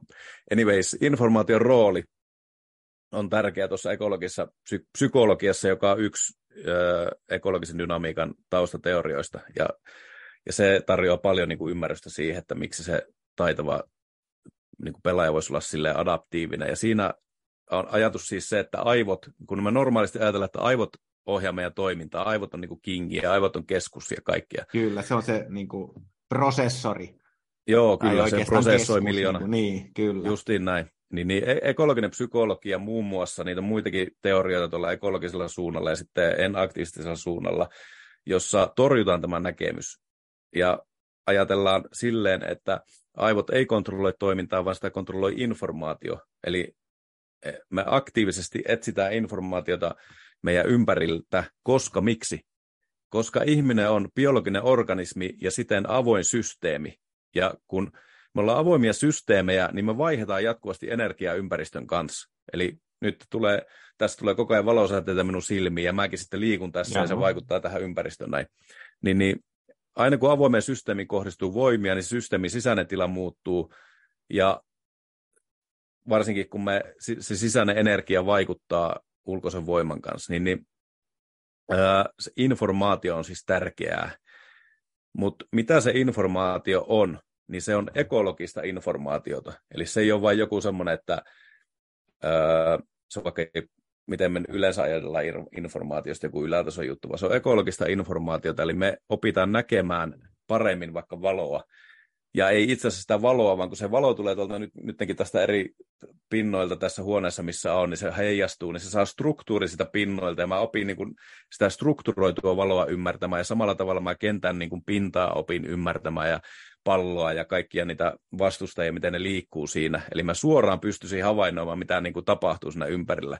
Ja esimerkiksi niin kuin jalkapallossa, niin mä, vaikka se Jankupa Minte nyt, kun se kuljettaa sitä palloa, niin, niin jos, hän te, jos hän on, kun hän, hänestä tulee parempi, niin hän oppii paremmin ymmärtämään oman toimintansa suhteen siihen ympäristöön ja miten se puolustaja vaikka liikkuu, mihin suuntaan se on menossa näin ja mitä mahdollisuuksia mulla itsellä nyt olisi tässä sitten tehdä. Eli se, kun puhutaan noista affordansseista, eli mahdollisuuksista toimintaan, niin ne on niin kuin, ne on niin kuin, öö, miten se sanoisi, ne ei, ole niin kuin, ne ei ole ihmisessä ne mahdollisuudet toimintaan, eikä siinä ympäristössä, vaan kun ihminen tulee sen ympäristönsä kanssa yhteyteen, eli mitä minä pystyn tekemään ja mitä se ympäristö niin kuin vähän niin kuin tarjoaa mulle siinä. Eli periaatteessa onko tässä nyt kuitenkin se, että miten niin kuin pystyy irtautumaan myöskin sitä omasta niin kuin se, sinänsä kehollisesta niin kuin yhteydessä ja ottamaan ympäristön niin kuin informaatio, ympäristön ominaisuudet paremmin huomioon ja viemään Joo. sen takaisin siihen niin kuin keholliseen toimintaan. Niin onko tämä nyt sitä, että miten, koska monessa niin kuin ihminen on, että mä, kun toi kaveri teki virheen, niin mä, niin kuin, eli tavallaan niin kuin lähdetään omaan, mennään aika paljon siihen omaan itsekeskeiseen ehkä maailmaan. Hmm. Mutta tässä niin kuin, tämä pitää laajentaa, että olet osa ympäristöä. Joo. Ja miten sinä siinä ympäristössä, joka jatkuvasti muuttuu, pystyt niin kuin sopeutumaan erilaisiin tilanteisiin ja käyttämään tietysti niitä sääntöjen mukaisiin jalkapallopelissä se nyt on niin kuin tietynlainen maali toiseen päähän pitää tehdä enemmän kuin vastustaja. Eli tiettyjä sääntöjä ja sitten käyttää niitä hyväkseen ja sopeuttamaan. Mm. Onko se tässä niin kuin ehkä se, mitä ekologinen dynamiikka, että miten me saadaan hyvin niin kuin tämä, että näistä tulee so, sopeutuu paremmin, mm. taitavammin ja nopeammin Joo. näihin tilanteisiin. Tän, joo, tässä muuten päästään yhteen siihen suomalaisen jalkapalloilijan karakteriin, mistä aiemmin puhuttiin, niin se vanha tapa ajatella on se, että meillä on sisäinen maailma, jota aivot ohjaa, ja se sisäinen maailma on aivoissa, ja siitä tulee, niin kuin, että meillä on tietynlaiset tekniikkamallit, ja nyt naisten MM-kisoissakin on sitä ollut, että pitäisi olla tietynlaisia tekniikoita ja näin ja näin. Ja se tosi paljon sitä, että me ollaan ihmisen sisäisessä maailmassa, ja kehitään sinne ne mallit, ja liikemallit sieltä sitten näin. Se on suomalaista vanhaa tapaa ja mitä on ollut jonkun verran olemassa. Eli mulla on ne liikemallit ja mä tuon ne siihen maailmaan ja mä, mä pakotan ne sinne maailmaan ja mä teen geneerisesti. Sitä on geneerinen pakottaminen. Taitava pelaaja oikeasti on semmoinen, että hän tulee pois sieltä sisäisestä maailmasta. Hän tulee sinne maailmaan. Hän alkaa ymmärtää, mitä siinä maailmassa on. Hän tulee siis ulos sieltä omasta päästään ja aktiivisesti alkaa olemaan niin kuin paremmin yhteydessä sen ää, ympäristönsä kanssa. Tässä on semmoinen iso ero. Ja tätä on se taito, että pääsee paremmin yh, vähän niin kuin yhteyteen sen ympäristön kanssa, joka tarkoittaa tässä sitä, että alkaa ymmärtää, mitä siinä on, mihin tuo pelaaja on liikkumassa, millä vauhilla, mitä se mahdollistaa mulle, että voinko mä vaikka syöttää nyt tästä välistä, kun ne liikkuu tuolle. Ja...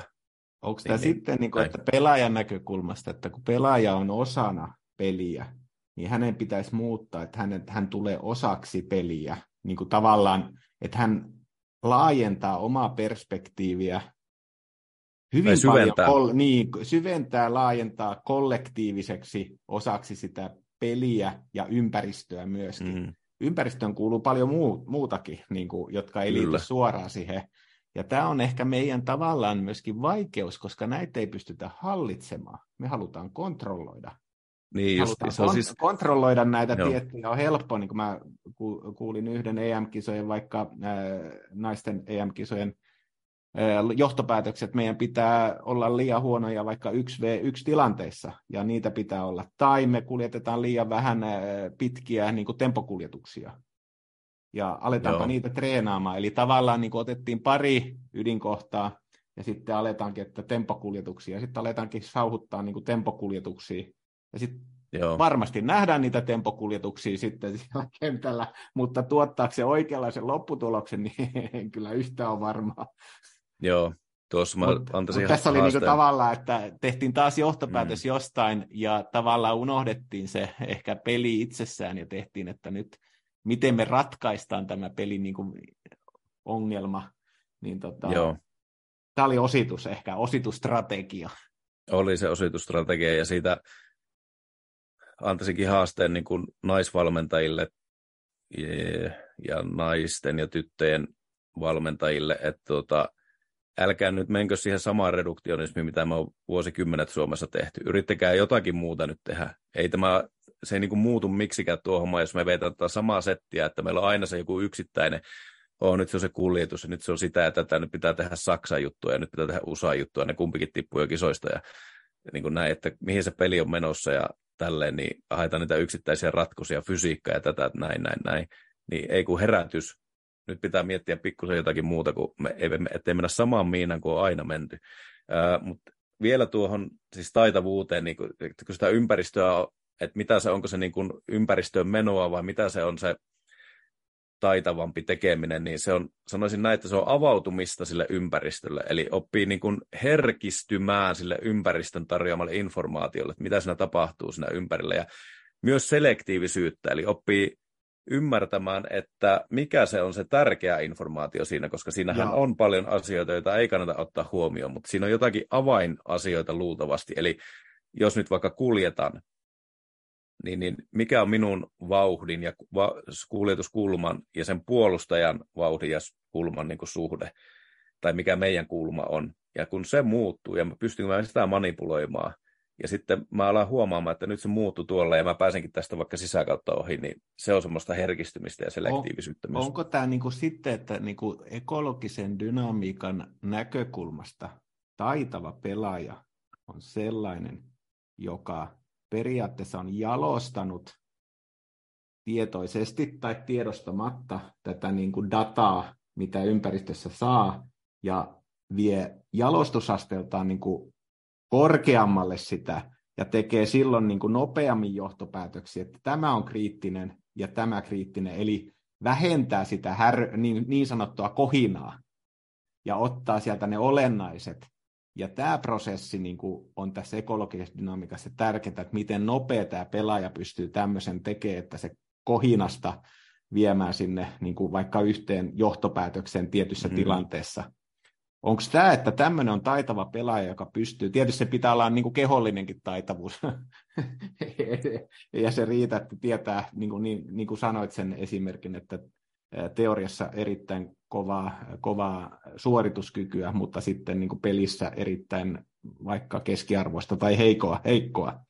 Mutta tämä on ehkä mun mielestä semmoinen mielenkiintoinen, ja mikä menee päätöksentekoon ja tällaiseen, että miten mm. niin kuin me tehdään ö, fiksumpia, taitavampia pelaajia siinä mielessä, että ne pystyy niin kuin sopeutumaan nopeasti niihin, koska sitä informaatiota on valtavasti.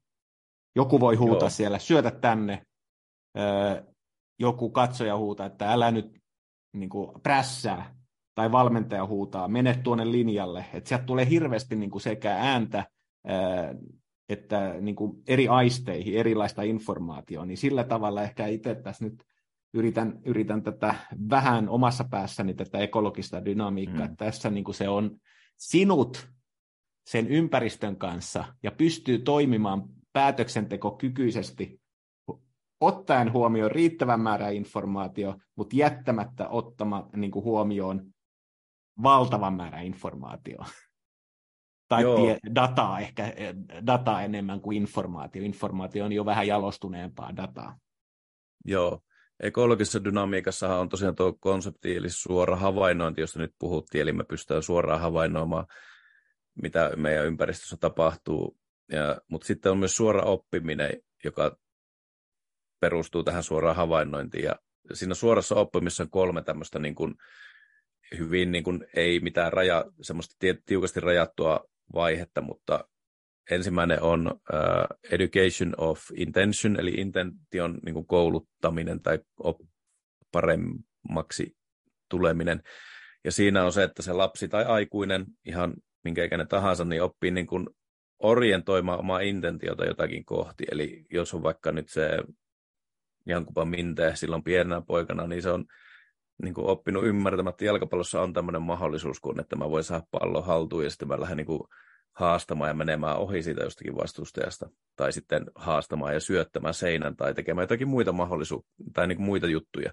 Eli se intention oppiminen, että johonkin tiettyyn suuntaan orientoidaan meidän intentio. Ja sitten, sitten on tuo ää, attunement, eli herkistyminen, eli kun me ollaan jotakin niin kuin asiaa kohti ää, suuntauduttu, niin me aletaan paremmin oppia näkemään pikkuhiljaa sitä ja tuntemaan kokonaisvaltaisesti sitä informaatiota, mitä siinä ympärillä on, esimerkiksi minun ja sen vastustajan suhde, niin kuin vaikka kulma.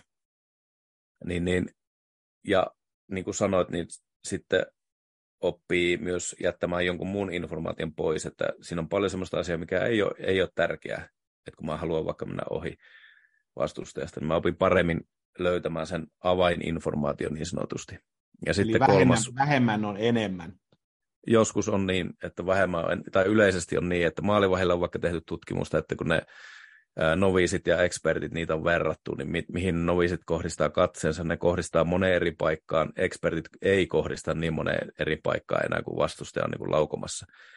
Ja se on varmaan sen takia, että kun ne novisit, niin ne ei ole, niillä ei ole vielä hyvä ollut se education of, ää, ei kun tuo attunement, Eli ne ei niin kuin löydä sitä avaininformaatiota, ne joutuu etsimään sitä enemmän monesta paikasta sitä laukoja. Vaikka. Ja se vie aikaa. Ekspertit, no se vie aikaa jo, ja ekspertit Kyllä. löytää sen niin kuin paremmin kyllä. näin, pum, ja ne pystyy paremmin toimimaan. se kolmas ja vaihe, joo kyllä. Joo, justiin näin. Ja se kolmas vaihe suoraan oppimista on sitten kalibrointi. Eli opin paremmin niin kuin kalibroimaan omaa toimintaani suhteessa siihen informaatioon. Eli tuun niin kuin adaptiivisemmaksi siinä. Tämä on niin kuin siinä mielessä mielenkiintoinen. Annoit viestin, että okei, että älkää tehkö sitä virhettä taas, mitä ollaan aina tehty suomalaiselle valmennukselle ja palloliitolle mm. ja valmentajille. Mm. Mennään vähän tulevaisuuden suuntalinjoihin. Tehdään semmoinen ajatuskoe. Sulle on annettu nytten, tai me eletään vuoda, vuotta 2030. Suomalainen niin kulttuuri futiskulttuuri on integroitunut tiiviimmin yhteiskuntaan. Suomalainen niin kuin, ö, systeemi, kult, jalkapallokulttuuri, ö, siellä on kehittynyt pelaajia kansainvälisille markkinoille, taitavia pelaajia. Ja sulle annettiin vaikka valta tänään, tänään 2023 luoda tämmöinen malli, eli seitsemän vuotta kului ja saatiin tällaiset lopputulokset, niin mitä, oli, mitä sä olit tehnyt silloin, kun oli mm. tämmöinen niin kuin ekologisen dynamiikan kautta ja tämän valmennus, että mitä, mitä me muutettiin? Mm, joo. No Vähän ehkä vuotta... tämmöinen, tämä on jos, jossain Joo. aina sanottu tämmöinen ajatus, mutta se on hyvä lähteä tulevaisuuteen. Eli meillä on Joo. tulevaisuudessa meillä on hyvät, eikä vaan uhoa. Mun mielestä me ollaan uhottu kyllä menestyvämme, olemme top kolme, top 10 Euroopan maita. Me voidaan uho, uhota, mutta ollaan synnytetty mm. jonkunlainen hyvä lopputulema. Ja nyt ehkä palataan tähän lähtöpisteeseen. Mitkä oli ne keskeiset muutokset, mitä me tehtiin valmennukseen ja koko tähän niin kuin systeemiin, mm. jotta me saavutettiin se positiivinen lopputulos, tai ainakin sen hetkinen ilmentymä. Joo, lähde mukaan tähän ajatusleikkiin. Esa Saarinenhän on paljon puhunut siitä ehkä mentaliteetistä, eli sanotaan ehkä ja yritän miettiä, niin kuin, annetaan mahdollisuuksia aj- ajatuksille ja annetaanpa tämmöinen mahdollisuus. Niin, niin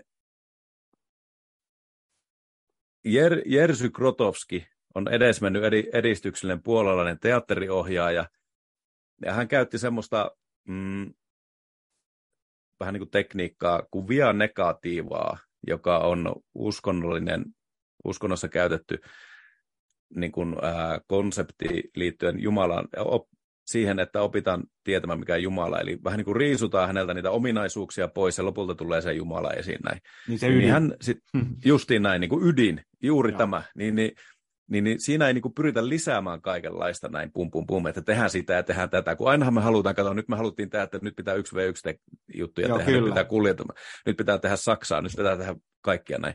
Ei, kun riisutaan esteitä, tehdäänkin toisinpäin, riisutaan esteitä. Ja hän oli siis teatteriohjaaja ja hän ajatteli näin, että, että, että näyttelijät, ää, niin kuin, niillä pitäisi pyrkiä oppimaan olemaan täydellisesti hetkessä riisumalla siitä niiden ajattelusta ja toiminnasta kaikki tarpeeton. Ja tällä tavalla ne saattoi sen Krotowskin mukaan löytää teatterin todellisen olemuksen ja tietynlaisen pyhän näyttelijyyden. Ja, ja Krotowskille se, Justiin näin, tiedätkö, että, joo, että täydellinen näyttelijä, niin se Krotowskille se ei ollut semmoinen, tiedätkö, että mä kehoa myyvä vähän niin kuin prostituoitun näyttelijä, että mä näytän nyt, että mä oon tämmöinen ja tämmöinen, vaan semmoinen toimija, joka antoi sen kehonsa sinne näyttelemiselle. Ja oli niin kuin pyhä, ja vain niin kuin se pystyi sitten voittamaan ne kaikki y- y- ulkojutut ja kaikki tämmöisen ulkopintaisuuden, mitä meillä on jalkapallossakin paljon ja tekemään niin kuin pyhää työtä, niin, niin tämä mä tekisin. Suomalainen jalkapallo, ei matkimista, ei seuraamista, ei kopiointia, vaan rajojen rikkomista, uuden synnyttämistä, historia ymmärtämistä, filosofia lisää, lisää myös toimintaa samalla, niin kuin sanottiin, filosofia toiminta sama, jonkin liikkeelle laittoa, että jotakin niin kuin merkittävää yritystä, Eli niin tästä periaatteessa pitäisi niin kuin enemmän myöskin vähentää, tai oikeastaan sä sanoit, että purkaa ensin koko systeemi ja rakentaa se uudestaan. Onko näin? Paljon pitää Periaatteessa sen ytimen, joo. mikä on löydetty, että sen olemassa okay. on ja futis Okei, okay. okay, joo. Eli toinen juttu tuli mieleen tästä, kun mitä, mistä me on taittu puhuakin JPn kanssa, niin on tuo Andre Tarkovski. Ja, muistatko, kuka oli tämmöinen ihminen? Ee, o, niin hän on, eikö hän ole elokuva?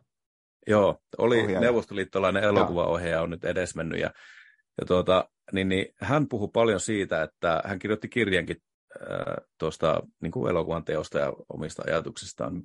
Niin, niin Sculpting in Time on, mutta kannattaa lukea, jos löytyy tykkää lukea, niin siinä on jalkapallon valmentajillekin kovaa kama. Niin, niin, anyways, niin Andrei Tarkovski puhui sitten tämmöistä, että mikä elokuvalla on hänen mielestään siihen aikaan, niin kuin vaikka 80-luvulla ongelma, niin oli se, että, että se jää niin kuin kirjallisuuden ja teatterin ja tiedätkö, kaikkien muiden taiteenalojen alle.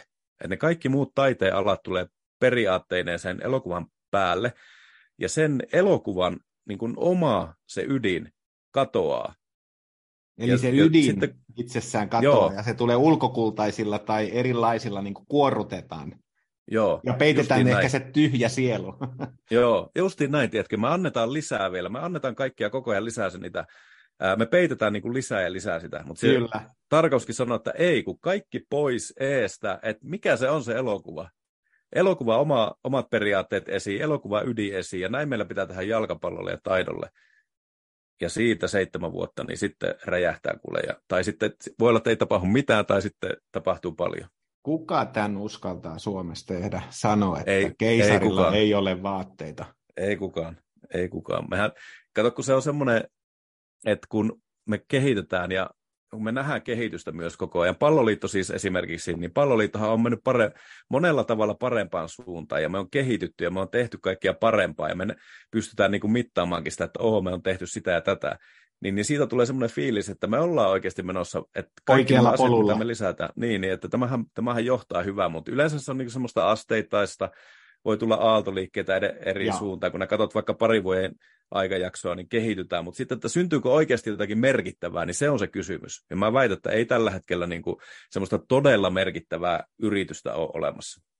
Eli synnytetäänkö sitä ehkä tiivimpää yhteiskunnallista integraatiota, voisiko sanoa futiskulttuurin ja yhteiskunnan välillä, niin ehkä ei kuitenkaan. No joo, se on mielenkiintoinen. Si- että joo. Sillä, että jos me niin tämä ydin löydettäisiin, ja myöskin sen suomalaisen niin kuin, futiksen ydin, ja myöskin sitten, miten me valmennettaisiin sitä ja vietäisiin sinne, niin ehkä se sitten mm. integroisi sitä enemmän ja synnyttäisi sitä pitkäkestoisempaa, kestoisempaa, mutta tota, nämä on vähän tälle aina, aina niin kuin periaatteessa, kun niin kuin sanoin, että tässä vaarana pienessä piirissä, ei nyt niin kuin, en, en, en hauku suomalaista tai kritisoi suomalaista, mutta se, me ollaan pieni maa. Mm. Ja Joo. meidän piirit ovat pieniä ja meillä on niin kuin erilaisia suhteita just tässä piirien sisällä, niin se, että ö, kyllä niin kuin joskus pitää kysyä, että onko keisarilla vaatteet. Mm. Ja tämä niin kuin ehkä, onko tämä nyt sun, että meidän pitäisi uskaltaa niin kuin siinä karussa myöskin, vaikka vastaus on, että ei ole, niin uskaltaa esittää se kysymys ja uskaltaa myös objektiivisesti ehkä sillä ilman, ilman, sitä, ilman niitä sidoksia katsomaan, että mikä on tämä meidän niin kuin ydin, tämä sipu, sipulin niin kuin ydin, kun me ollaan riittävästi niitä sipulia niin kuin laitettu niitä erilaisia kuoria siitä poistettu ja sitten meille tulee sellainen ja katso sitä vaikka kämmenellä, että hei, mikä tämä on. Tämä nyt vähän, ehkä vähän mennään filosofian puolelle, mutta kuitenkin mun mielestä kun Mut filosofia... sitä me tarvitaan. Niin, niin ja se kytkeytyy niin, kuin niin paljon tähän, tähän oikeastaan kulttuuriin ja muihin. Ja myöskin kysymykset, niin kuin olet aina, aina kun ollaan kommunikoitu sanonut, että kysymykset ovat erittäin tärkeitä, koska ne voivat aiheuttaa toimintaa. Tietysti huono kysymys ei aiheuta mitään, tai, mutta hyvä mm. kysymys aiheuttaa ja myöskin se aiheuttaa toimintaa. Ja yleensä itse näen, että kysymys, joka on niin kuin aika raadollinen, niin mm. se aiheuttaa sitä, se aiheuttaa ensimmäinen on vastarinta, tai semmoinen vastalause, että ei, miksi, mutta sen jälkeen alkaa syntyä sitä prosesseja. Joo, kyllä. Ja, ja tota, siinä mielessä ehkä tässä, tässä niin kuin, on, on Suom, Suomessakin on aika tähän, tähän kysyä, että onko, onko suomalaisella niin kuin, keisarilla tai keisarinnalla niin kuin vaatteita, jalkapallokeisarin keisarilla tai keisarinnalla vaatteita. Joo, se on tarpeellinen niin kuin joka paikassa, joka elämän osa-alueella aika Kyllä. niin kuin tehdä se juttu, tehdä, se, tehdä ne kysymykset. Tota, me ollaan nyt keskusteltu pitkään ja hartaasti ja ehkä, ehkä tota osittain, osittain menty kulttuurista pelaajiin ja sitten palattu tähän ekologi- tai menty ekologisen dynamiikkaan ja sen vaikutuksista sitten valmennukseen ja muihin. Ja, mutta ota vielä tämmöinen ihan lyhyt vaikka yhteenveto, että mitä niin kuin tulevaisuuden suuntalinjoja, mitä tämä tutkimus, mitä säkin olet nyt tehnyt ja muuta niin kuin seurannut kansainvälistä jalkapalloa, niin mihin suuntaan jalkapallo on kehittymässä? Ja mitä se tarkoittaa meidän suomalaiselle jalkapallolle? Joo, tästäkin on paljon semmoisia mä koen, että meidän suomalainen niin kuin keskustelukulttuuri yleisesti jalkapallossa on sitä, että meillä on niin kuin eri tasoja keskustelussa. Me ollaan tosi paljon niin kuin pintatasolla, että mitä jalkapallo on ja mihin se on menossa, niin me heitetään aina, että silloin sitä kuljettamista tai silloin nykyään tosi niin kuin poppia on tämä intensiteetti, että intensiteettiä tulee lisää. Joo, niin tuleekin, mutta mistä se tulee, niin se on se juttu. Mistä se tulee se intensiteetti? Niin se tulee siitä, kun ne pelaajat on taitavempia niin, niin se taitavuus tulee lisääntymään. Eli pelaajat pystyy tekemään pelitekoja ää, niin kuin tiukemmassa tilaa paineessa. Ja, ja myös, ja että vastustaja on taitavampi. Kyllä, kyllä, juuri näin. Niin ne, se, tämä tulee lisääntymään sekä miesten jalkapallossa että naisten jalkapallossa. Eli siitä tulee taitavampaa siinä mielessä, kun vaikka meidän niin kuin Progressa-projektissa puhutaan taidosta. Sitten no pelitavathan on ollut muutoksessa aika paljonkin viime vuosina, aika radikaalissa jopa viime vuosien aikana, ja tämä muutos ei ole pysähtynyt, se tulee jatkumaan koko ajan, ja siihen tulee uusia nyansseja koko ajan. Tulee tietynlaisia vastareaktioita, ja sitten, tai osittaista vähän niin kuin tämmöistä mm, toivoa vanhasta ja paluutakin osittain vanhempiin tapoihin, mutta si, siitä tulee, niin kuin, se tulee jatkumaan se pelitapojen muut, muuttuminen. Mitä me tiedetään faktuaalisesti on syöttöjen keskipituus on lyhentynyt jalkapallossa, laukaisuetäisyydet on lyhentynyt, eli on ymmärretty, että niin kuin kannattaa, niin kuin, että kun lyhyempi syöttö Sieltä, on... mistä todennäköisyys on tehdä, niin sieltä tehdään. Niin, sinne, sinne, pyritään, sinne pyritään enemmän jo, ja millä tavoin pyritään, niin ne, nekin tavat on muuttunut, eli Kyllä. murtautumistavat on muuttunut. Ja mikä kanssa on mielenkiintoinen, niin on se, että kun puhutaan niin kuin niin kuin aina mennään fysiikkaan, että on intensiteettiä ja juoksumatkoja, niin tämä nyt on tämmöinen jo miljoona kertaa sanottu asia, niin, niin se onkin. Mutta mistä sekin tulee, niin se liittyy myös tuohon taitoon. Eli pelaajat ymmärtää, milloin liikkua, minne liikkua ja miten liikkua. Ja tähän liittyy liiketaitokyvyt, ne on niin kuin parantunut, että pelaajat pystyy kiihdyttämään, jarruttamaan, ää, juoksemaan ka- erilaisia kaarijuoksuja, tekemään suunnanmuutoksia. Ja kaikki nämä niin kuin erityisesti siten, että ne tehdään kontekstissa taitavasti, eli oikein ajoitettuna ja oikeilla tavoilla. Eli ne peli, pelaajat ymmärtää, että miksi minä nyt kiihdyttäisin ja minne minä kiihdytän ja millä tavalla minä kiihdytän. Eli ne ymmärtää paremmin sen, ne on paremmin niin kuin sisällä siinä jalkapallon maailmassa. No sitten jos mennään vielä vähän tämmöisiin pienempiin, joka on kans, no joo, että meneekö se taas siihen alemman tasoon, mutta anyways, niin harhautukset on muuttunut tai vähentynyt. Ei ole enää semmoisia isoja harhautuksia niin paljon jalkapallossa, paitsi naisissa näkyy vielä pikkusen enemmän tätä vanhaa geneeristä toimintaa, vaan se on niin kuin vastustajien väistelyitä. Eli esimerkiksi se meidän laituri, se Minte, niin se niin kuin väistelee niitä vastustajia tosi taitavasti ymmärtää, että missä nyt ollaan, mi- mihin niin kuin kulmaan menee näin, ja sitten väistää sen vastustaja. Ja se tulee naisten jalkapallossa myös muuttumaan niin, niin tulevaisuudessa. Yksi, muuten vielä yksi asia, niin edustava harjoittelu, mistä me ei niin paljon vielä puhuttu, joka liittyy myös ekologiseen dynamiikkaan, niin se tulee lisääntymään. Eli harjoittelusta tulee enemmän edust, peliä edustavaa, eli ymmärretään, mikä on se avaininformaatio, minkä perusteella ne pelaajat toimii, ja me pystytään ää, kasvattamaan ja rakentamaan semmoisia harjoitusympäristöjä, joissa se... Eli simuloidaan peliä. Joo, paremmin kuin ennen. Kyllä. Ja kyllä varmaan niin kuin mitä tulee tapahtumaan, niin teknologia integroituu yhä enemmän tähän ympäristöön. Ja vaikka miten sitä sanotaan ja kritisoidaan ja viedään, mm. niin kuin, että jalkapalloromantiikka ei kuulu VAR tai eh, jalkapalloromantiikka ei kuulu mm. GPS, mutta yleensä se vaan näin on niin kaikilla elämän osa-alueilla, että teknologia, kun se on tuotu kerran, niin sitä ei pois viedä. Mm. Eh, sen, sen, niin kuin, että ei, ei sitä yhtäkkiä. Tietysti on olemassa valmentajia myöskin, jotka eivät käytä mitään niin kuin videoklippejä tai, tai teknologisia, mutta kuitenkin itse väitän, että teknologia niin kuin, ke- kehitys ja se tulee yhä enemmän tänne myös jalkapalloon. Eli kyllä me haetaan niin kuin dataa, ja tie, sieltäkin nousee tietysti, että mikä on mitä olennaista informaatiota ja mikä on epäolennaista, että sit, sitä kun mm. alkaa olemaan. Ja siinä ehkä tulee valmennuksellekin haaste, että, että niin kuin kyseenalaistaa omat, omat niin kuin havainto, mm. anturit hieman, mitä mä oon sanonut, että ei, ei, ei usko siihen, mitä näkee ja kuulee. Mm. Ja mitä, mitä niin kuin havainnoi, vaan myöskin uskaltaa kyseenalaistaa sitä perustuen informaatioon.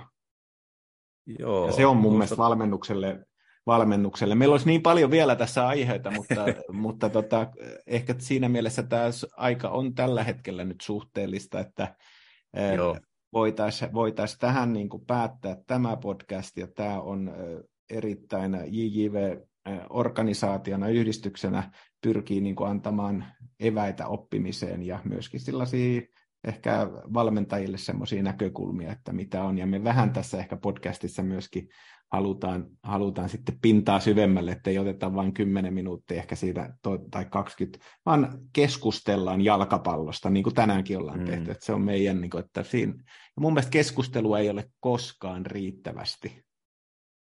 Siis mun, se on oma näkemys, että me joskus halutaan, niin kuin, että ei lopetetaan, mutta kyllä se vasta tulee joskus, niin kuin helmet alkaa tulemaan mm. vasta monen, monen tunnin jälkeenkin vasta Joo. löytämään, koska sitä on pyöritelty ja pyöritelty ja pyöritelty ja sitten syntyykin sitä uutta. Se on Me totta, ehkä se liian... eri aikoja. Kyllä, eli siinä mielessä joskus tuntuu tässä suomalaisessa jalkapallokulttuurissa ja keskustelukulttuurissa halutaan nopeita ratkaisuja ilman sitä vaatimaan niin kuin ajatteluprosessi. Mm. Eli vastauksia ilman kysymyksiä. Hyvä pointti hyvä pointti jo, että niitä voi, joskus voi tulla nopeasti jotakin ideoita, kun kaksi ihmistä tai enempi keskustelee, mutta sitten joskus se vaatii niin kuin vähän sille grindaamista, että siinä pitää niin kuin istua ja keskustella pidempään ja sitten se niin kuin alkaa syntyä semmoinen joku syvempi ajatus siltä. Näin, tähän sanoihin on hyvä lopettaa ja kiitoksia Jani ja kiitos kun tulit tähän meidän, meidän podcastiin. Kiitos Jouko, oli mukava olla vieraana.